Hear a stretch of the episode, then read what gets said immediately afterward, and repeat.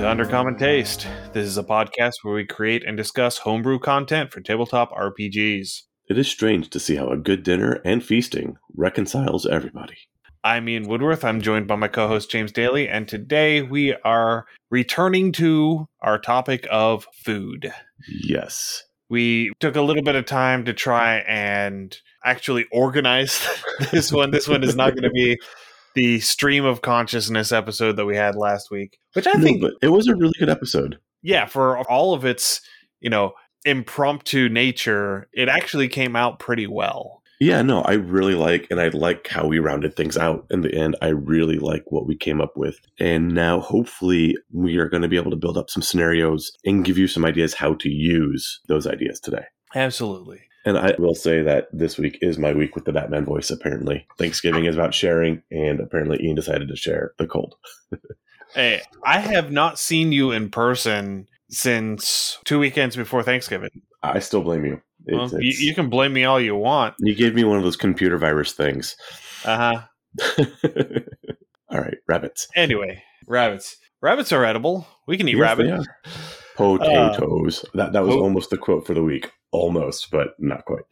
Yeah. So we're going to talk about a few different mechanical options for incorporating food into your TTRPGs and try and figure out some of how you actually might tie these in. I know for one, I don't tend to track food stuff at my table during my games, not because I have anything against it, but just because I forget to tell my players to track it. Yes, this is a thing that often gets skipped in most games, and food and water, much like most of your video games, tend to get skipped. That said, you can definitely bring these up. This isn't probably going to be something for new players. This is going to be something for veteran players or people that have played the game at least for a little bit. That's kind of wanting a little more challenge to the game. 5e does have some rules with food we'll deal about, and even then, they're pretty light. And so they used to be more entailed in some of the older editions and even going back to things like fallout new vegas or even fallout 3 they started bringing that back as more of a thing you know keeping track of your food and water uh, your radiation for fallout. We're not dealing with radiation in this. Sorry.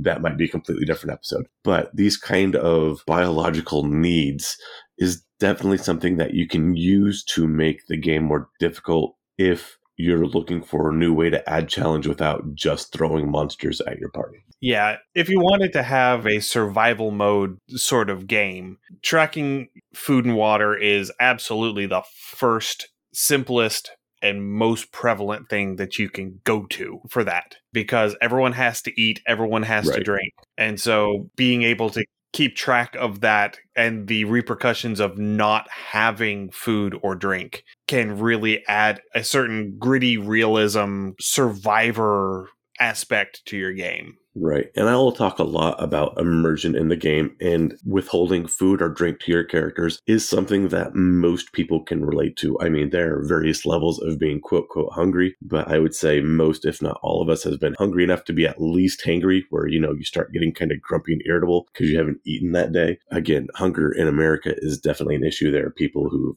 gone, you know, days without meals and that is a completely different thing and if you've experienced that or if you have players that have experienced that that might be one of those things to bring up. Zero session for content warning. Again i have not been hungry enough to say like have to dig into a dumpster for food but i have been hungry enough before that the principal was going to start calling authorities and seeing what was going on type thing. So i mean i have dealt with hunger not near what some other people have and i can count myself lucky for that much. But like i said all of us have at least been to the point of being hangry or being exceptionally thirsty, maybe after heavy exercise or something like that. So we can relate to that feeling of hunger or thirst very viscerally. So, a couple of the things that we're slated to talk about, whether we actually are able to get to all of them tonight or not, is going to depend on how many rabbit trails we go down. The first one is going to be talking about. You know what? I'm not going to list everything off. We're just going to go. We're, just, going to go do through it. We're just going to do it. Let's do Just it. buckle up and pull it out. It'll be like one of those blind bags. It's a surprise.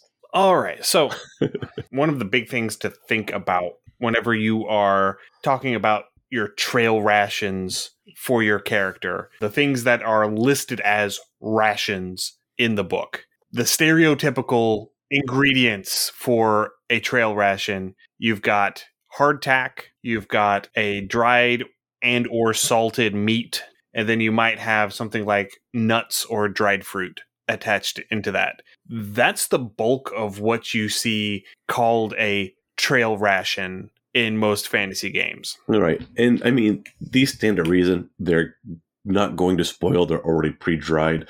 They're going to be fairly light. They're going to have a high caloric content. And again, if this is something where you're trying to work with immersion for your characters in game, these are actually fairly simple things you can throw out on the table for your characters. You can have a bowl full of some trail mix or some nuts, some dried fruit, some crackers if you really want to get into it, people like Tasting History with Max Miller has talked about Hardtack and Pemmican. There's a couple other food related YouTube broadcasters that do things that deal with trail rations or military rations back in time. Definitely worth watching. And again, if that's something you want to actually physically present to your players or your table, if you are the player, and then these are fairly simple to make. And again, can add to that immersion. Yeah, um, B. Dylan Hollis did a hardtack recipe on his channel. And it's literally just a four to one mixture of flour to water. You mix it together, you lay it out, you cut it into squares, put it on a baking sheet, and you put it in a low heat oven for four hours to just push all the water out. That's it. That is literally it. It's very simple. Doesn't taste great, but very simple to make. And again, it beats starving. And a very important note that most people don't get because we don't really make and eat hardtack anymore. You don't just eat hardtack. You soak it in water first. Yes. Or with that, or you could use it as cooking with other things as well. But yes. yes. But you have to add something to it to soften it up because otherwise you will break out all of your teeth. Yeah. It you you can It's called hardtack. I mean you can roof a house with hardtack. Yes. it is literally a rock. I mean, if you have a halfling or kinder, you know, I, I would give an improvised weapon probably a 1d4, maybe a 1d6 with throwing. If you throw the hardtack ration at something small, I would allow it. Yeah. Um, it's about the consistency of a small hard rock. Right. Yeah. yeah little shuriken. little bread, little bread shuriken you got going there.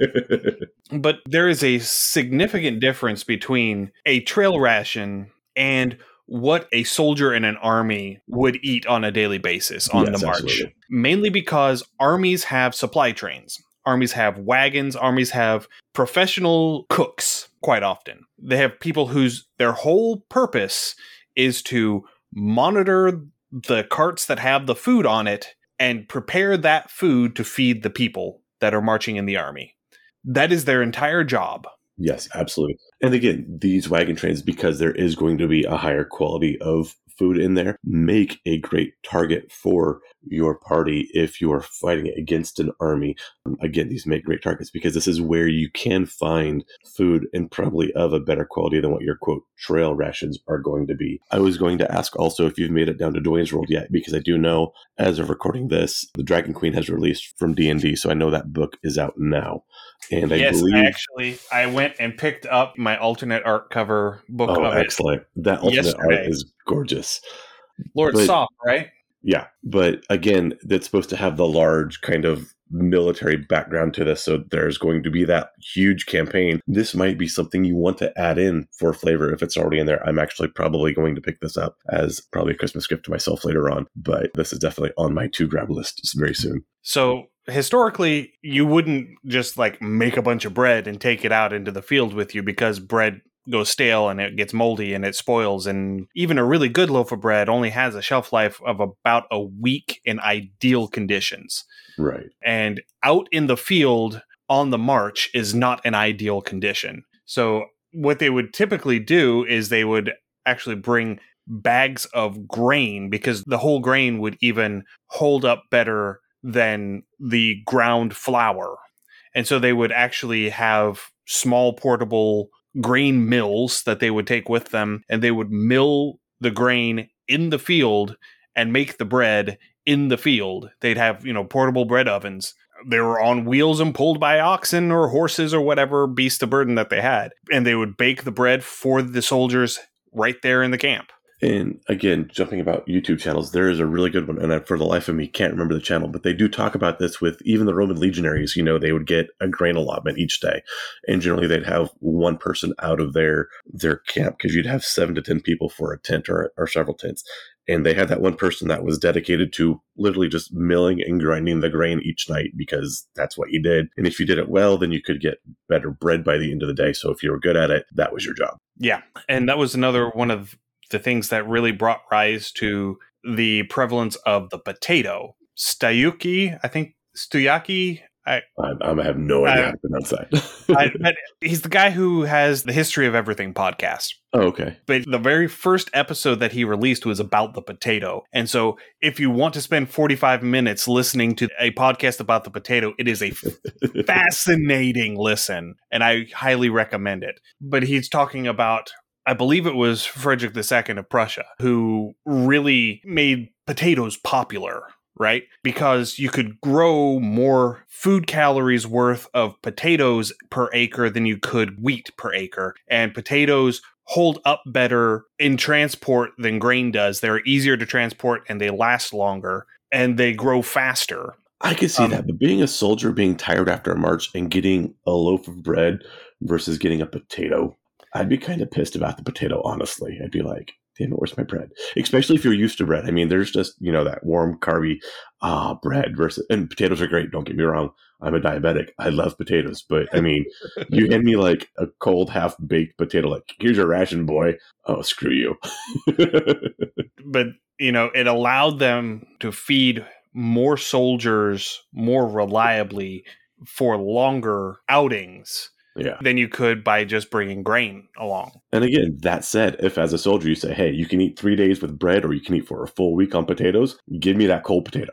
Uh, yeah, absolutely. Yeah. Now, shifting from from army stuff to individual stuff, even in a modern army, the majority of the food that a soldier is going to eat is going to be in the mess hall, cooked by the cook, and it's just going to be whatever food they decide to give you. But if you're going out into the field and you're going to be out in the field and miss a meal, you're going to be taking MREs out with you. Yeah. And so, yes, an MRE is half a pound ish. It's, you know, 1200 calories in a half pound pack versus, you know, however much food you have to get in order I think you would end up having to have like 3 servings of potatoes in order to to hit that gotcha. which is which is I think roughly a pound of potatoes. That's not too bad to hit. I mean, yeah, I can but, sit down with some mashed potatoes beside. but let's be completely honest. If you're going on a 20 mile march, which would you rather have? A half pound MRE or a pound of potatoes? MRE, just for flavor.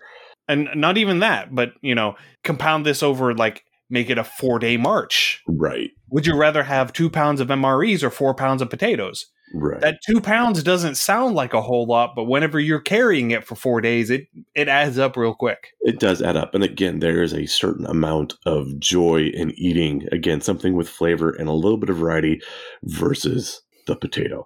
And again, huge fan of potato, but we're not getting good potatoes out in the field, boys and girls. We are getting maybe half baked potatoes. If no, you're lucky, if you're an officer, you might get a little bit of margarine or butter.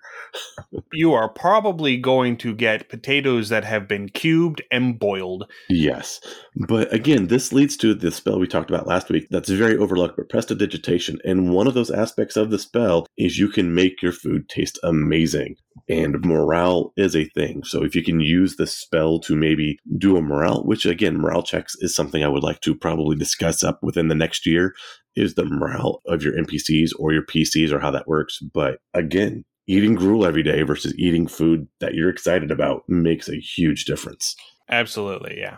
But I keep starting and then missing the target that I'm aiming for. Um, I guess what I'm going for is you're going to end up having a more diverse menu, if you will, from food that you can get that has been prepared in bulk than you are from a typical trail ration. Right. Because a trail ration is not designed for any sort of flavor aspects. It's not designed for ease of consumption. It is literally how can we fit the most calories into the least amount of weight?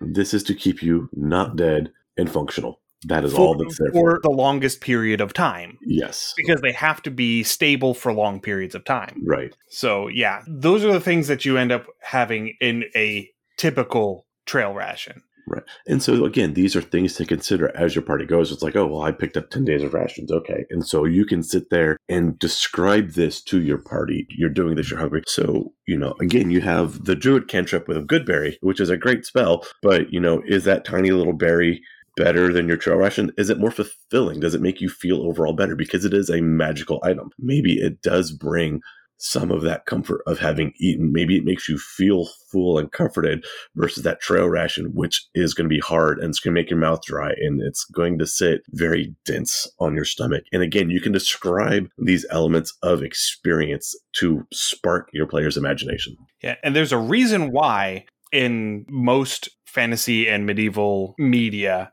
there's a reason why they're sitting around a cook pot around the fire at the end of the day. Yeah and that's because a if you are getting your water, you darn well better boil it before you try drinking it, because you don't know what's in there trying to kill you. Right. And b if you're going to have a kettle of boiling water anyway, you might as well throw your hardtack and your salt pork into that water anyway and make yourself a soup.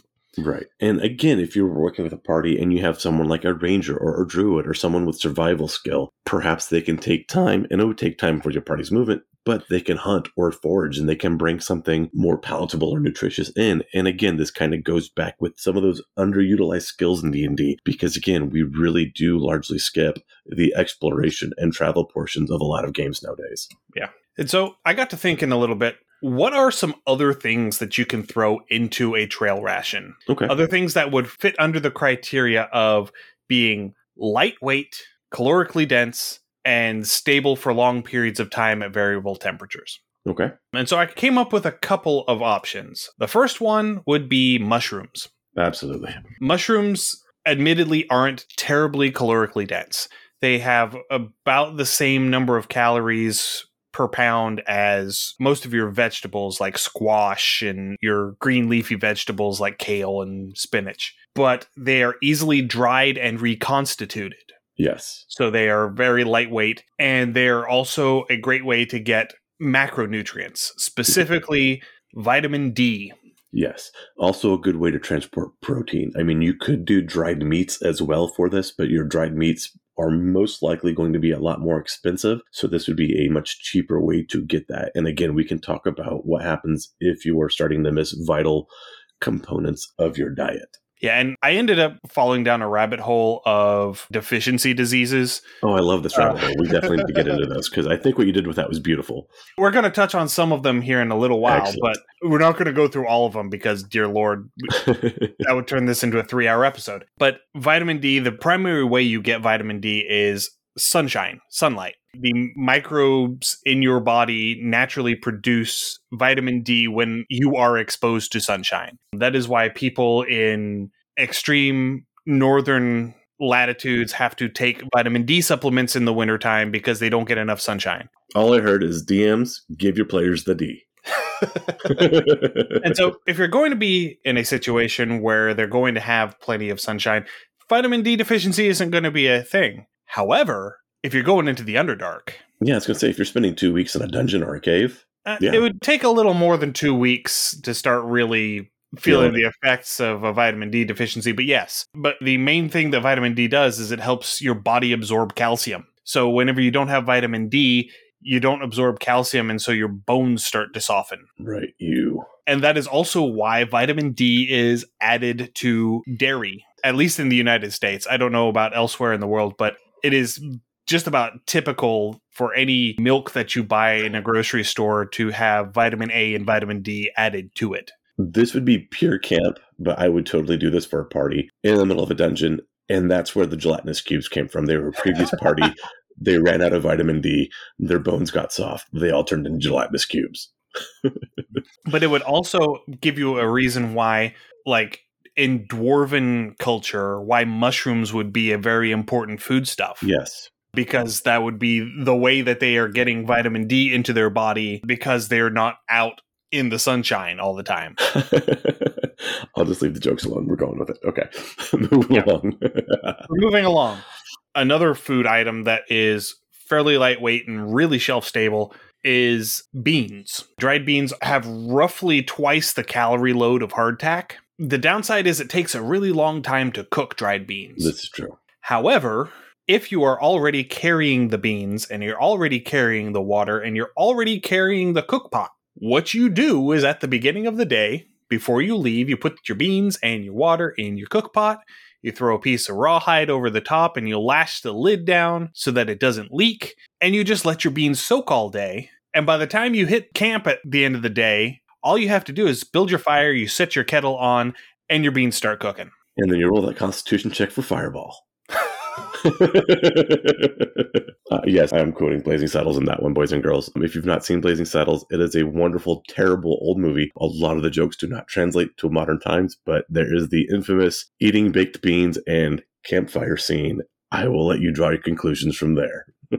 Let's be 100% honest. If anyone other than Mel Brooks had made that movie, it would not have flown. Probably not. that movie only became successful because it's a Mel Brooks, Mel Brooks, movie. Yeah, I could see that. It is funny, but again, a lot of the humor does not translate. I've not seen it since I've been little. And even now, and I know now looking back, a lot of that humor does not translate to today, but it's an interesting film. I don't know if I would flat out suggest it or not. I think it should be experienced just to experience, but do so again, viewer discretion advised. All right. And then the last thing that I would really suggest including would be teas. Okay. Because it's a great way to flavor your boiled water because water tastes funny after you boil it. And you can also add micronutrients that you need to actually, you know, survive and thrive. Honestly, with various teas, them being herbal, if your characters had something like an alchemist kit or something like that, or again had a medicine check, I would even offer, depending on the tea, maybe a plus one to constitution or dexterity or strength. As you know, you do have stimulant teas, you have caffeine, you have, you know, ma huang or ephedra, things like that. Possibly even maybe a 1d4 healing extra for maybe an extra hit die to roll, depending on what they decide to make the tea out of.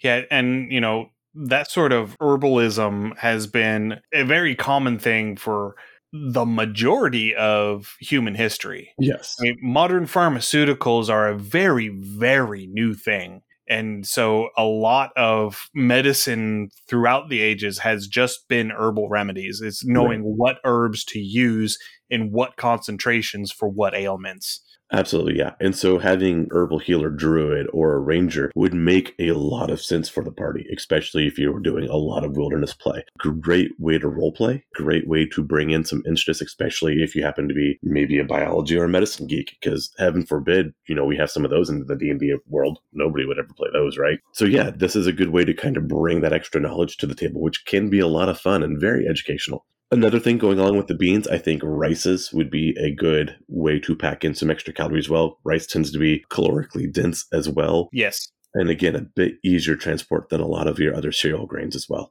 Yeah. And again, that's another one of those things where all you really need to do is take it and you drop it in some water and you just let it go, let it cook for a little bit. Yeah. And when it's done, it's done. So, I mean, we've got these things, we've got these trail rations, we've talked about food. We obviously all have the desire to eat. We all know that feeling of how we get when we don't eat. But if your players decide to spend all their gold on that extra shiny armor or that plus one magic sword, and they make the ill fated choice to neglect food, how can we make them pay for it? All right. So 5e does have starvation rules. Per the 5e rules, you must consume at least one pound of food per day to avoid starvation. Eating less than a pound of food in a day counts as a partial day of going without food. So if you only eat half a pound of food, it counts as half a day without food and will compound. Okay. So going four days with half a pound of food a day mechanically is the same as going two days without food.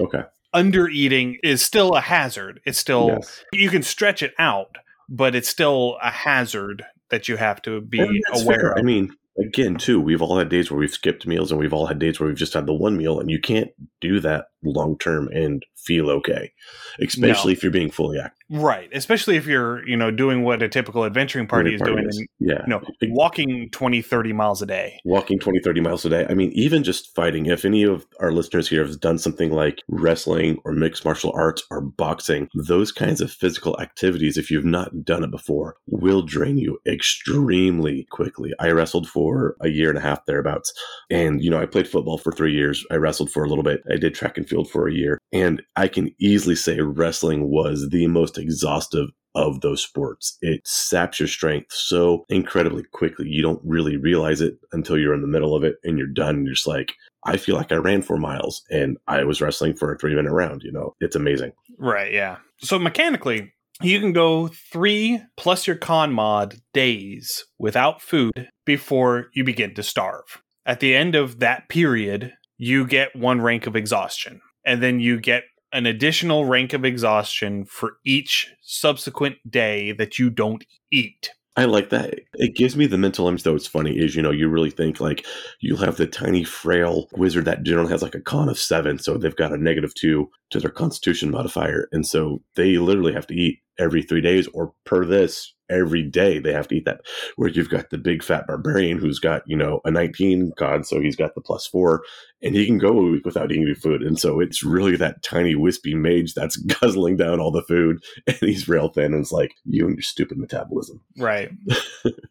now, personally, I'm inclined to change this a little bit. Okay. I'm good with the requirements for the first rank of exhaustion, three plus con mod days. Where I would change it is for each following day, you have to roll a con save. DC 10 plus the number of days since you got that first rank of exhaustion.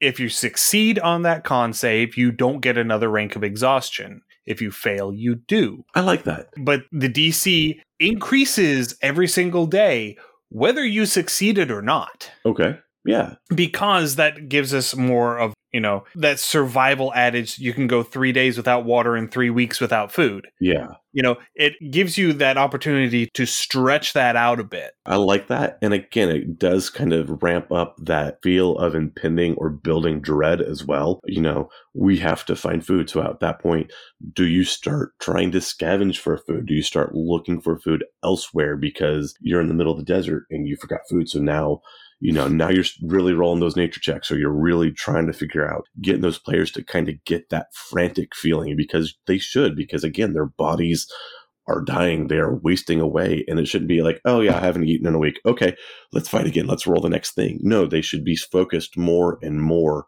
on this imperative biological need. And it also allows you to bring up moral quandaries because if you're that hungry and you just killed somebody, are you going to eat them? What does the term settler imply, if not the willingness to settle, to settle for a warm meal? exactly.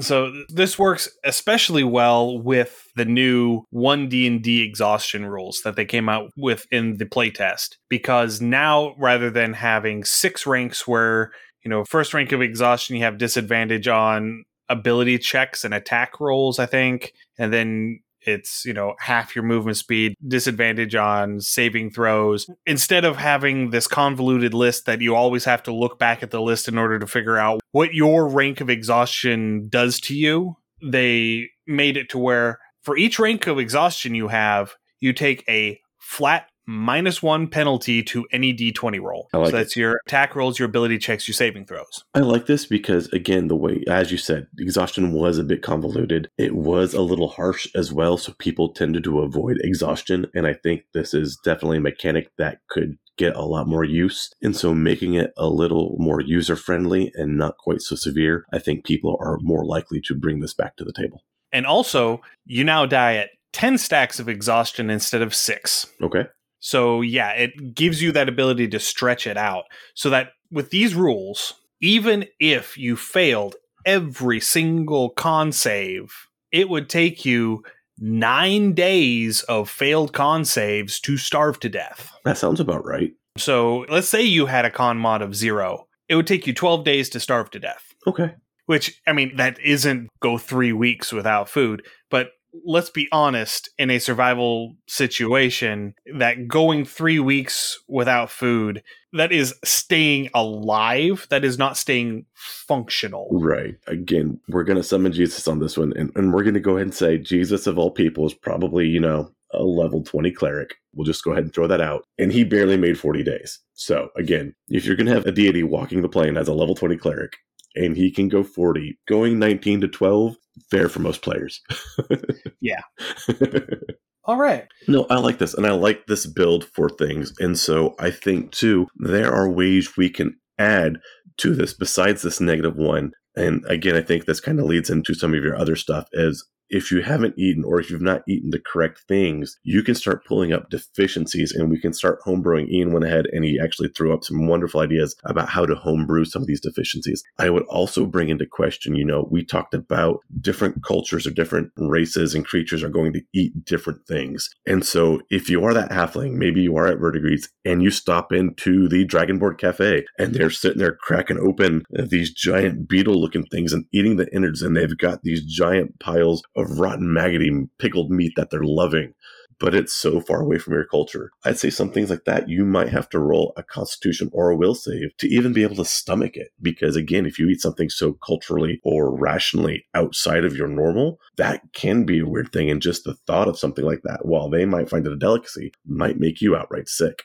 Right. And that is also a thing, you know, physiology. Right. You know, Dragonborn is going to have a more reptilian physiology than a halfling is. Right. So what reptiles can eat and what mammals can eat aren't always the same things. Let's take caffeine, for example. Caffeine is a neurotoxin. Most smaller creatures cannot take caffeine because it will literally fry the synapses in their brain and kill them. Yes. Do not feed the halflings caffeine.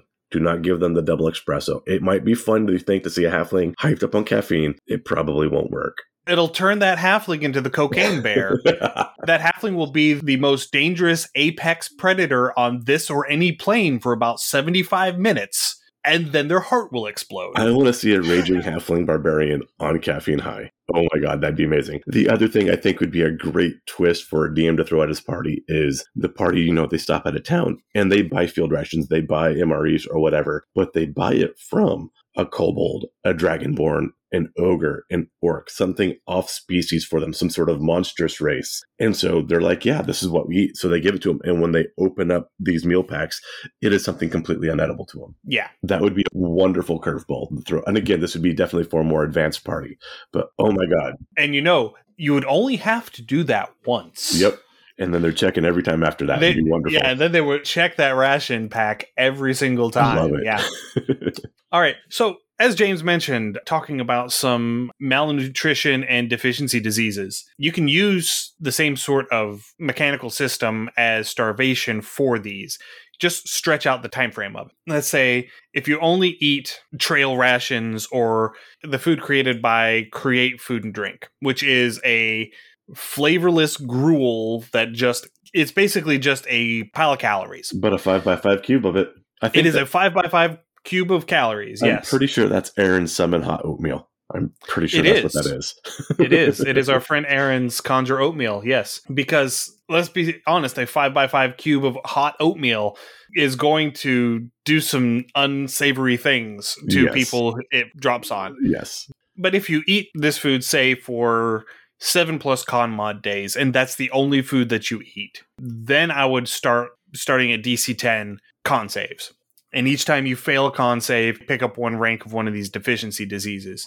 I'm not saying you have four of them here, but you know, a 1d4 roll would be kind of perfect. Well, I mean, I found more. I only did four as Four, my yeah. examples. But I mean, that's the thing is you can make a fairly simple table for this and figure out what they're going to start suffering from. Yeah. And depending on what is in their trail rations, some of these might not be an issue. Right. and some of them might be more obvious choices. So the ones that I picked up, the first one is anemia. Anemia is an iron deficiency. Basically, your body can't keep producing red blood cells because it doesn't have enough iron to keep making red blood cells. It causes weakness, exhaustion, shortness of breath. You typically get this from like red meat and dark green leafy vegetables like spinach, along with some legumes and seafood The lack of these things, not from eating them. Yes, yes, absolutely. Sorry.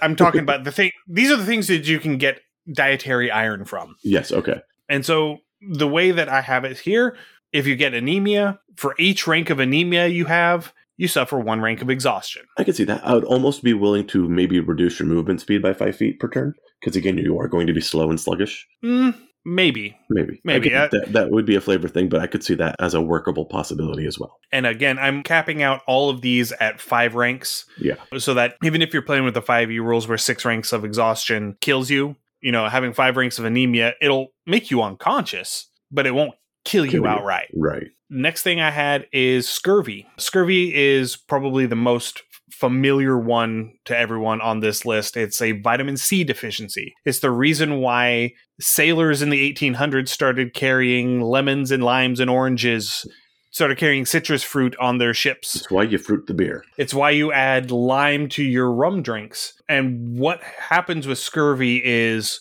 it affects your ability to clot. And so your gums will start to swell and bleed. Wounds that you have that are starting to heal up will start to open up again. It's real nasty. It can be extremely nasty, yes. So with scurvy, your wounds bleed more and they're harder to heal. So for each rank of scurvy, you take one additional point of damage when you take bludgeoning, piercing, or slashing damage, or if you suffer from an effect which causes you to bleed. Additionally, your max hit points is reduced by one per hit die, and any healing you receive is reduced by one for each rank of scurvy you are suffering from, including magical healing and health recovered by spending hit dice.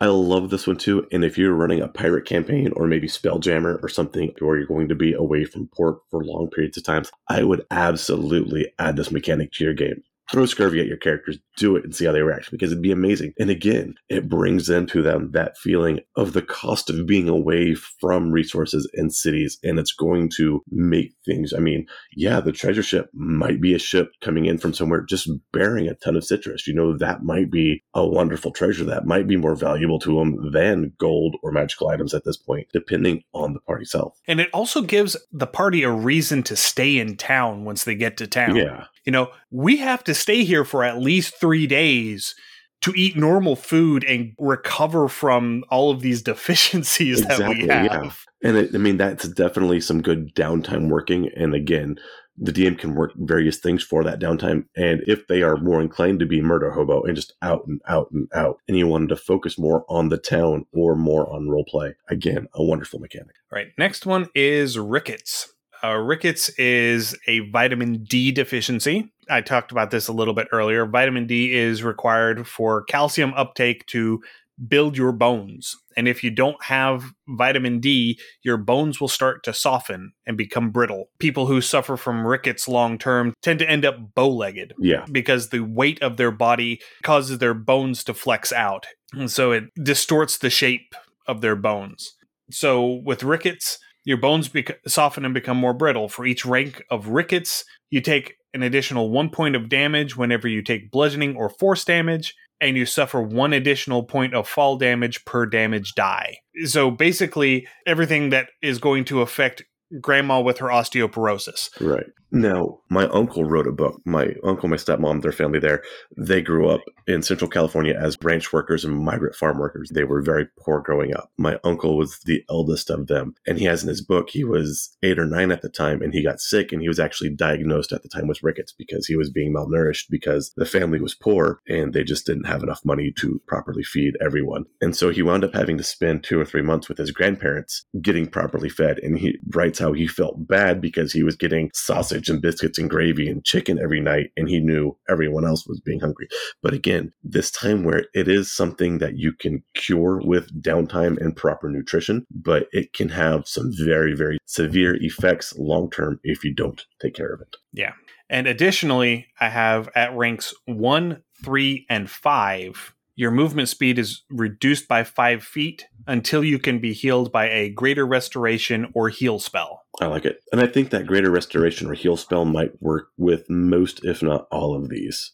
Yeah, but I mean, that would completely eliminate the disease, right? It's Right. magical healing. Yeah. Actually, I think lesser restoration will cure diseases. Okay. So the greater restoration is because you are literally undoing The, the, damage, physical damage. the skeletal damage Yes. that you're taking from the disease. I get that. Yeah. Well, I think with things like anemia, maybe not so much, but definitely the scurvy gives your body will to a point start to consume itself to get those extra nutrients. Yes. And I might even change that instead of ranks one, three, and five, be ranks three, four, and five. So just you have to hit the advanced stages of the disease before you Cool. start getting those stronger effects. Okay.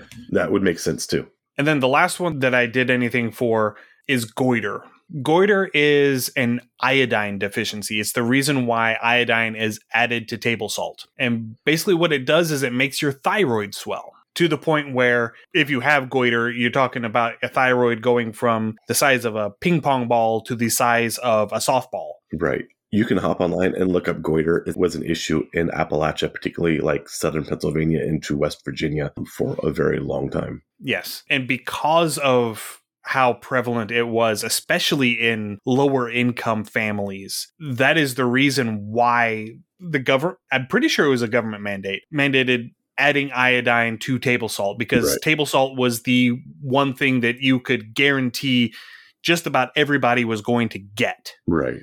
And it was the way to incorporate it into the diet of everyone that needed it. And it's in such a small concentration that it's not going to affect the flavor of the salt. You're Right. not going to be able to taste it. Yeah. And again, iodine being a halogen too, much like chlorine, it's not going to go. You can get sodium iodide at points where, eh. So, I mean, if there is some mixing in there, it's not going to be anything too far off that. So, I mean, iodine fits very well with sodium chloride. So, there's a lot, lot of different reasons why it works with salt, but it was a fairly simple and inexpensive fix. That said, your spin on it, how to affect players, was ingenious, and I was very happy when I read that. Okay. So, because basically what it does is it swells your throat and it makes it difficult for you to speak, it makes it difficult for you to swallow, it makes it difficult for you to articulate. And so, for each rank of goiter that you have, you take a minus one penalty per rank on all ability checks that rely on you speaking. Additionally, if you attempt to cast a spell with a verbal component, you must first succeed on a con save, DC 10 plus the number of ranks. If you fail, the spell goes awry. You can decide for yourself whether that means that the spell fizzles and fails, that it goes off but it doesn't affect the target that it's supposed to, or that you just have a wild magic surge. Okay, that works too. I mean, you can do with that whatever you want. right. I think the safest thing would be to just have it fizzle, Fizzle, but yeah. That doesn't always make the most interesting thing at the table. No, it doesn't. I, again, depending if you want safe or fun. All right. So now that we've touched on those a little bit, another thing that you could even do with this con save sort of thing is food that is a little bit past its prime. You know, slightly spoiled food. And because, you know, there are a large number of accounts especially people who are going through famines or people who are living through sieges. I could see that. Even if you have these Oh. trail rations, like we mentioned before, and you have to ford a river, or maybe someone threw create water at you, and the party was somehow drenched with water, and now these very, very dry foods have gotten moisture, and they can start to mold or grow bacteria or spores within them. Again, a very possible and probable effect of this to happen. Uh, again, food spoilage is a thing. When you get that green layer of fuzz on your bread, it's time to throw it out. Yeah, but the people who don't have anything else to eat don't have the luxury of just throwing it away, right. right? And let's be honest. What did you think was going to happen when you ate those trail rations that have been sitting in the bottom of your bag for the last eight levels? Absolutely.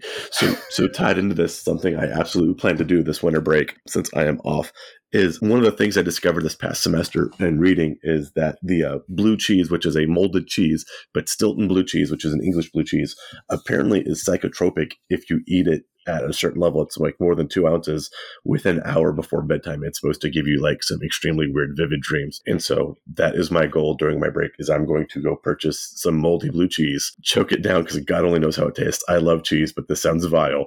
And see what kind of dreams I get out of it. Yeah, I've heard various tales regarding different cheeses and uh, lucid dreaming yes. specifically. Uh, I can tell you, as someone who on occasion just has three or four nights in a row of lucid dreaming, there is nothing more exhausting than a night of lucid dreaming. Oh, I, I totally get that. And this is why I've waited till my semester break. And then I'm going to just go and roll me a full good contract. I will let you all know how it happens.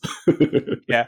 Once, maybe twice a year, I will have a period. I don't know what causes it. I have yet to figure out what the stimulus for it is, but once or twice a year, I will end up having a period of three or four nights in a row where I just lucid dream. oh, that sucks. I am laying in bed, aware that I am asleep, aware that I am dreaming, able to walk around in my dream and manipulate my dream and make my dream do whatever it is I want, except I can't actually drift off to sleep and get rest. Oh, that sucks. It is terrible. Anyway, Moldy food. Nice anyway, moldy food.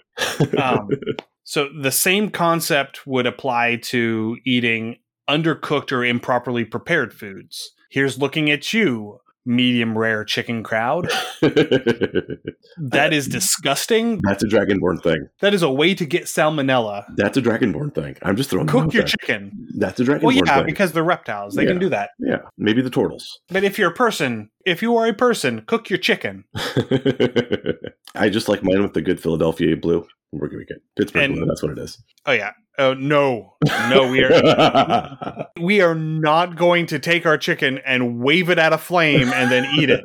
that took Absolutely not. Well, it's because because you said Philadelphia first, and that yeah, based off of our previous conversation about blue cheeses, Philadelphia You takes me to cream cream cheese. yeah. So I mean that's that's weird. that is weird, but no. but not wrong. We,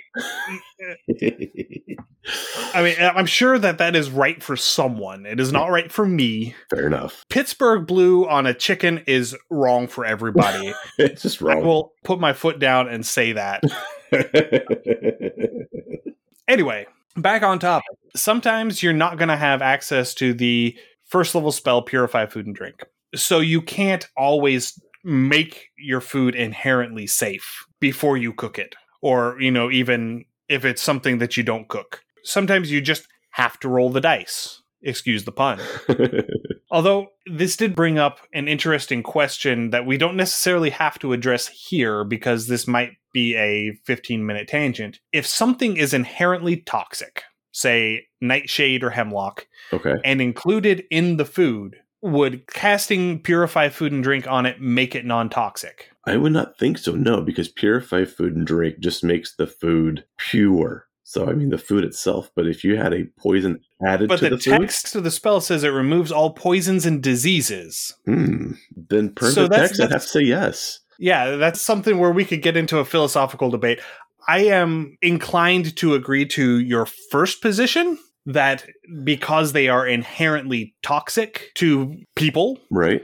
just by casting this on them, it wouldn't necessarily clear it because I- it's in its natural state. I'm just really curious now because I know like people add like lavender or rose hips or things like this to their flour, to like their cookies and stuff to make really good food. So, like if you added belladonna to a Well, cookie, belladonna and tiny doses is psychotropic. I was unaware of that, but okay, that makes sense too.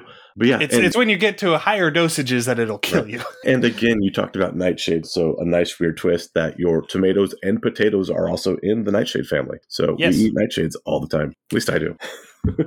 Anyway, continuing on. So, if the food is expired or hasn't been properly prepared, I would say force a con save. Oh, sure, expired by ogre standards. Uh, So, the con save could be varied depending on how expired this thing is. right. So, like a piece of bread with a couple spots of mold on it would have a substantially lower DC than a piece that is entirely green and fuzzy. And a piece of meat that just smells a little off would have a much lower DC than one that is crawling with maggots, Unless you're dragonborn. No. unless you're Dragonborn. Yeah. And if you fail the DC, you would become poisoned for four hours per point below the DC your con save was. I like that. Your sickness depends on how far you failed it by. If you've ever had the wonderful experience of food poisoning. It isn't wonderful. No, it is not. It is a very exhausting experience. It is worse than being normal sick. It's bad. There's a reason why it's called Montezuma's Revenge. yes. but yeah, so you fail by a little bit, you're sick for four hours. You fail by a lot, you're sick for two days. yes. And I think I have personally had both of those. I have had food poisoning that has just been, you know, run through my system and done. And I have had food poisoning where I felt like I had been hit by a truck and Oh. couldn't do anything for two days. I think the worst quote quote, and I, I wouldn't even call it food poisoning. I think it was just outright poisoning. But again, growing up in Central California, there was a lot of agriculture, and I was eating tomatoes off the tomato plants, and I I hadn't known that they just crop dusted like an hour or two before, and I did not take the time to Mm. wash the fruit. And I was violently ill for about two days. It was Yeah, extremely unpleasant. That would do it. And so this is also a point where I would storyline wise give a boon to any PC that took the chef feat. Because if you take the chef feat, I would allow them to just automatically be able to identify potentially dangerous foods and know how to prepare them in a way that would minimize the risk to the consumer. I like that. I would also give a bonus or let people roll maybe a medicine check if they had to try to decide if it was edible or to try to select the best pieces or least toxic pieces.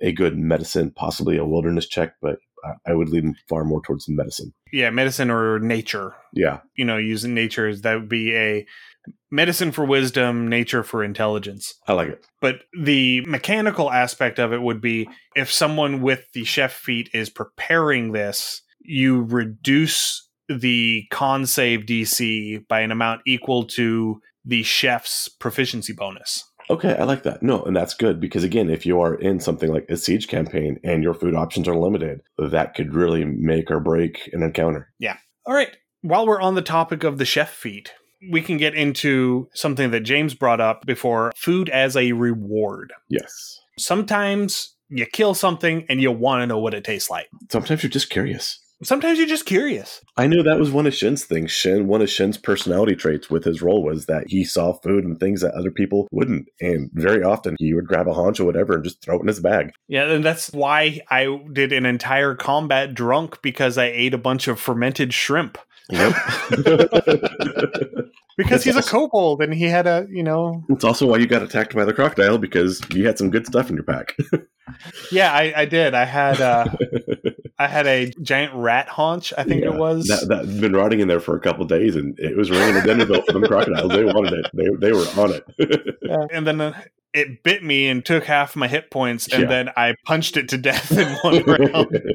that was a that was a fun game. That was a very. But again, these Yeah. are things you can do with food. If you have food spoiling in your packs, are you going to start attracting other animals or predators or scavengers because they are going to smell this? If you have even fresh food, again, you might start attracting wildlife or other hungry things because hungry is universal. And, you know, touching on something that you brought up in last week's episode, maybe eating the flesh of a dragon will cause you or your progeny to manifest sorceress powers. Possibly. Or possibly it would allow you to gain a short term resistance to that dragon's affinity type. So if you eat a red dragon, you get fire resistance. If you eat a white dragon, you get cold resistance. That I could see thing. that. And I could see that too, uh, as story wise, that if you were to add this to your campaign, maybe the first couple times you eat it, yeah, you get this little benefit. But if you made a lifetime of feasting on this dragon or this particular type of meat, maybe it would have a longer long term effect. So, you know, a society or a village that fed on this continually for years would start getting these draconic type powers versus something where they get maybe a little bit of a flush and maybe it makes your mouth tingle at first and then they start getting some cold resistance and then they start getting something else and something else and it slowly changes them over time. Yeah. Borrowing from Vampire the Masquerade, maybe eating the flesh of a vampire will impart a portion of its powers onto you. Oh, I like that. Yeah. Maybe this would be a good way if you had a PC that wanted to become a vampire, but didn't want to be enthralled to a vampire. Oh, I could see Because if I recall correctly, if you stake a vampire, it doesn't kill them, it paralyzes them. Yes, it puts them in torpor. So if you could stake a vampire and then you systematically consume the vampire, Okay, I could see that. That would be a sort of ritual that would allow you to become a vampire You could do that. You could without being enthralled to the vampire. yeah. And potentially, if you did that, you would also gain control of any spawn that were enthralled to that vampire. I could see that. I could also see either burning or letting the vampire burn by sunlight and then making a tea because we discussed tea, so making a tea out of its ashes. Kind of morbid, but um, it's not hot chocolate. I I, promise. I would almost make that a cure for vampirism. Oh, that would be a great cure. Yes. Well done. Great idea. Yeah. Okay. Right. Maybe eating troll flesh would let you regrow lost limbs. I like it. And maybe eating a myconid would just make you trip balls. because that's how you do. And we've had several of our monster mash creatures that come along these lines that that is their defense is it just it sends you on a journey. yeah, that prismaticillin Oh yeah, that was a fun that one. we made with John from Yeah. Tale of the Manticore. that was some great Yeah, that- stuff. that was a whole lot of fun. So if you wanted to do something like this, I would personally make a bit of a ritual out of it. Yeah. I wouldn't just say, okay, you can just slap it over a cook fire and eat it and get these bonuses. Now, there's definitely going to be some ritual to it. There's going to be a proper way to prepare it to actually get these effects. yes. I would definitely say that this is something that you have to have the chef feat in order to do. Oh, absolutely. Yeah. No, I would Um, add you, that you you have to have that at least basic level of culinary expertise, culinary training in order to be able to perform these rituals. Yes. I would almost require an intel or wisdom score of 14 plus. Again, just to make it a little bit more of a challenge to get to. Oh, Well, let's just make it 13 plus because 13 plus is the threshold for multiclassing. Okay. And so you would have to know the way to prepare these ingredients. And if you don't prepare them in the proper way, they may have no effect or they may have an adverse effect. I like that. I like the fact that maybe you roll against a table and you can add your proficiency modifier to the table, but like the first, maybe it's a d10, and the first four are going to be negative effects, and then five and six would be, you know, neutral or no effect, and then like the last three or four would be some bonus of some sort. But that way, there's a chance that, you know, even despite your best efforts, you kind of screwed up or you didn't know enough to do it. And so here's this. Whether they be a permanent boon or till your next long rest or however that works. You could easily do this. And this is something we might want to explore later this year to make a Yeah. small booklet with these kinds of monster edibles as they yeah, were. There are several other supplements out there about cooking and eating the things that you kill in D&D. Okay. I haven't had a chance to look through any of those other supplements yet. So that is definitely something I would be interested in doing is looking at what other people have just to make sure we're not duplicating effort. Correct. But also this is something that I think would be really interesting as a mechanic for the DM to do behind a screen. Oh, yeah. Um, so basically, the person with the chef feat tells you what their bonuses are, Okay. and you tell them what the DC for the ritual is, and they describe how they go about preparing it, and you can alter the DC on your end up or down depending on how well or how poorly they followed through the steps in the prep, and then you roll behind the screen to see if they succeeded or not because they may not know. Yeah. I like it. You may not know in the entire processing of the food at the end if or what your end result is is what you wanted until somebody tastes it. Yeah, I like that. And two, I mean, even having them describe how they're going to cook this meal can go to a lot of fun directions. If you've never experienced this in school, there's various videos of people doing it. You can do it if you have kids, have them do it for you or people at the table. Tell them to give you instructions on how to make a peanut butter and jelly sandwich and follow their directions to the letter. So if they say, grab some peanut butter and spread it on bread, just grab a fistful of peanut butter out of the jar and just smear it on some bread and hand it there. There's your sandwich. You know, those are the directions you gave me. So again, you could really have a lot of fun with that. So, one of the examples that I personally came up with for this, a properly prepared black pudding might give you lightning resistance. Okay. An improperly prepared black pudding might dissolve you from the inside out. That is a huge dice roll.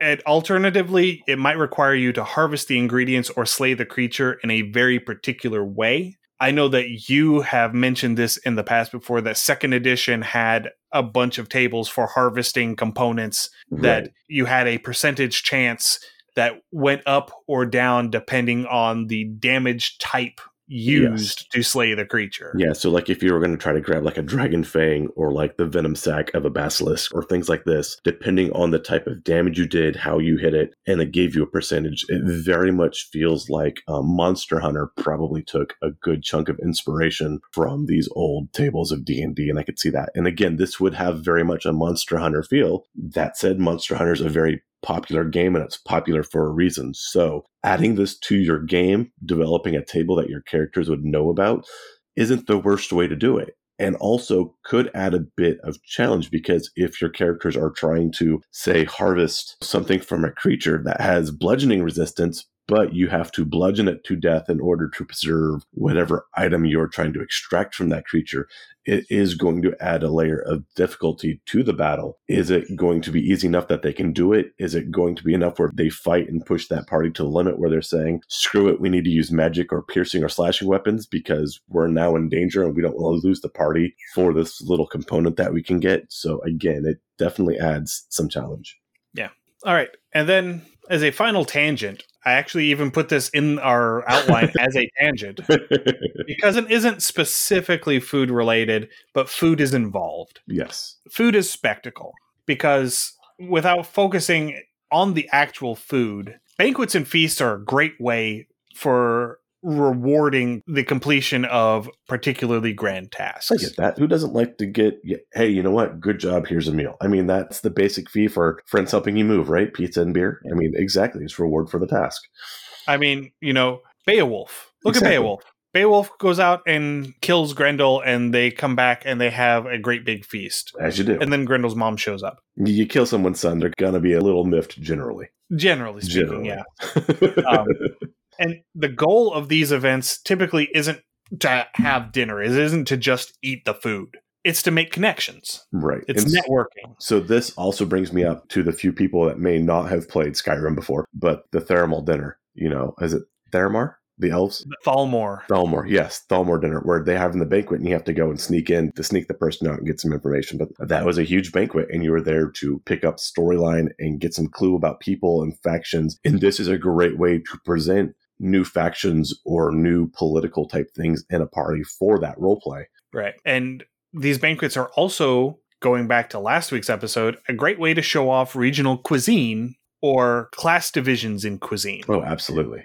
And it might give you an opportunity where you could say, gain a bonus or a penalty on charisma checks by demonstrating whether or not you know the proper etiquette to eat a specific meal. Do you know which fork, in fact, is the salad fork? Correct. Yeah. Yeah. Do you know that whenever someone at this harvest festival fills your mug with beer, etiquette is that you automatically take a huge swig and belch. Right. You know, and failure to do that is a huge affront to Oh. whoever gave you their beer, you know? I could definitely see that. Absolutely. Yeah, you could do a lot of things charisma and culture wise and look up some regional culture of food. Again, don't be a dick. Manage appropriation. Don't be stereotypical about it. But there is a lot of ritual. There is a lot of culture with food versus, you know, if someone offers you something, do you grab it off the plate or are you supposed to politely refuse once before taking it? You know, that kind of thing. Are you the whole thing with fairy food? Yeah, I was going to say with fairy food too. Yeah, there's that guest right. I did want to bring up one thing that's definitely on here. If your party's starving and walking through the wilderness, and then you come across a bacchanalia, there's just an open feast and everyone's invited. And then everyone has to make wisdom saves to leave. Yes, because you got to be a good guest, right? They haven't said you could go yet. right. All right. Well, I think that brings us to the end of everything that we have planned for tonight. Excellent. We had discussed this. I think we are skipping Yeah, the 28th Yeah, we are going to take a holiday break. I know last year we had talked about doing another Christmas lore one. We may come back to that afterwards. We'll have to discuss that. The year has kind of passed us up, and it was Christmas before we realized it. yeah, and especially the last two or three months have been insanely busy for both of us. So, yeah, we are going to be taking Wednesday, the 28th off. So, we're going to be skipping the episode that would be coming out right after Christmas. And we will be back on Friday, January 6th, with an interview on our Twitch channel with Sam Lee, Huzzah. solo RPG creator, uh, author of Anamnesis, which is actually a really fun Nice. solo game. I got it in my Trans Rights TTRPG Oh, bundle, and I finally got around to playing it a couple weeks ago. And yeah, it was Awesome. great. I loved it. So yeah, we will see you then. If you have any comments, suggestions, or ideas, please send us an email undercommontaste at gmail.com.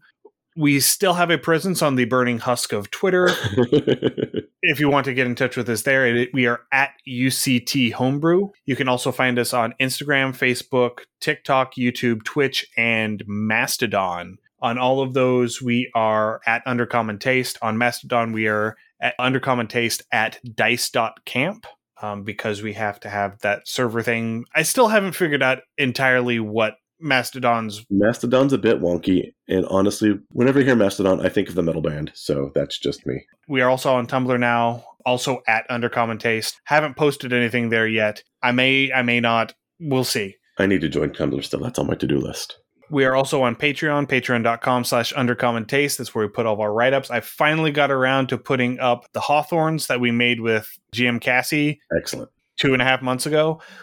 I thought I had uploaded it and I forgot to. So like I said, it's been a wonky couple months. It, it has. It really has. And so I've still got the Spine of the Mountain that we made with Goblin Archives and the Shadoose that we made with Greg and Shelley. well, the Shadoose was a lot of fun. It was so much fun.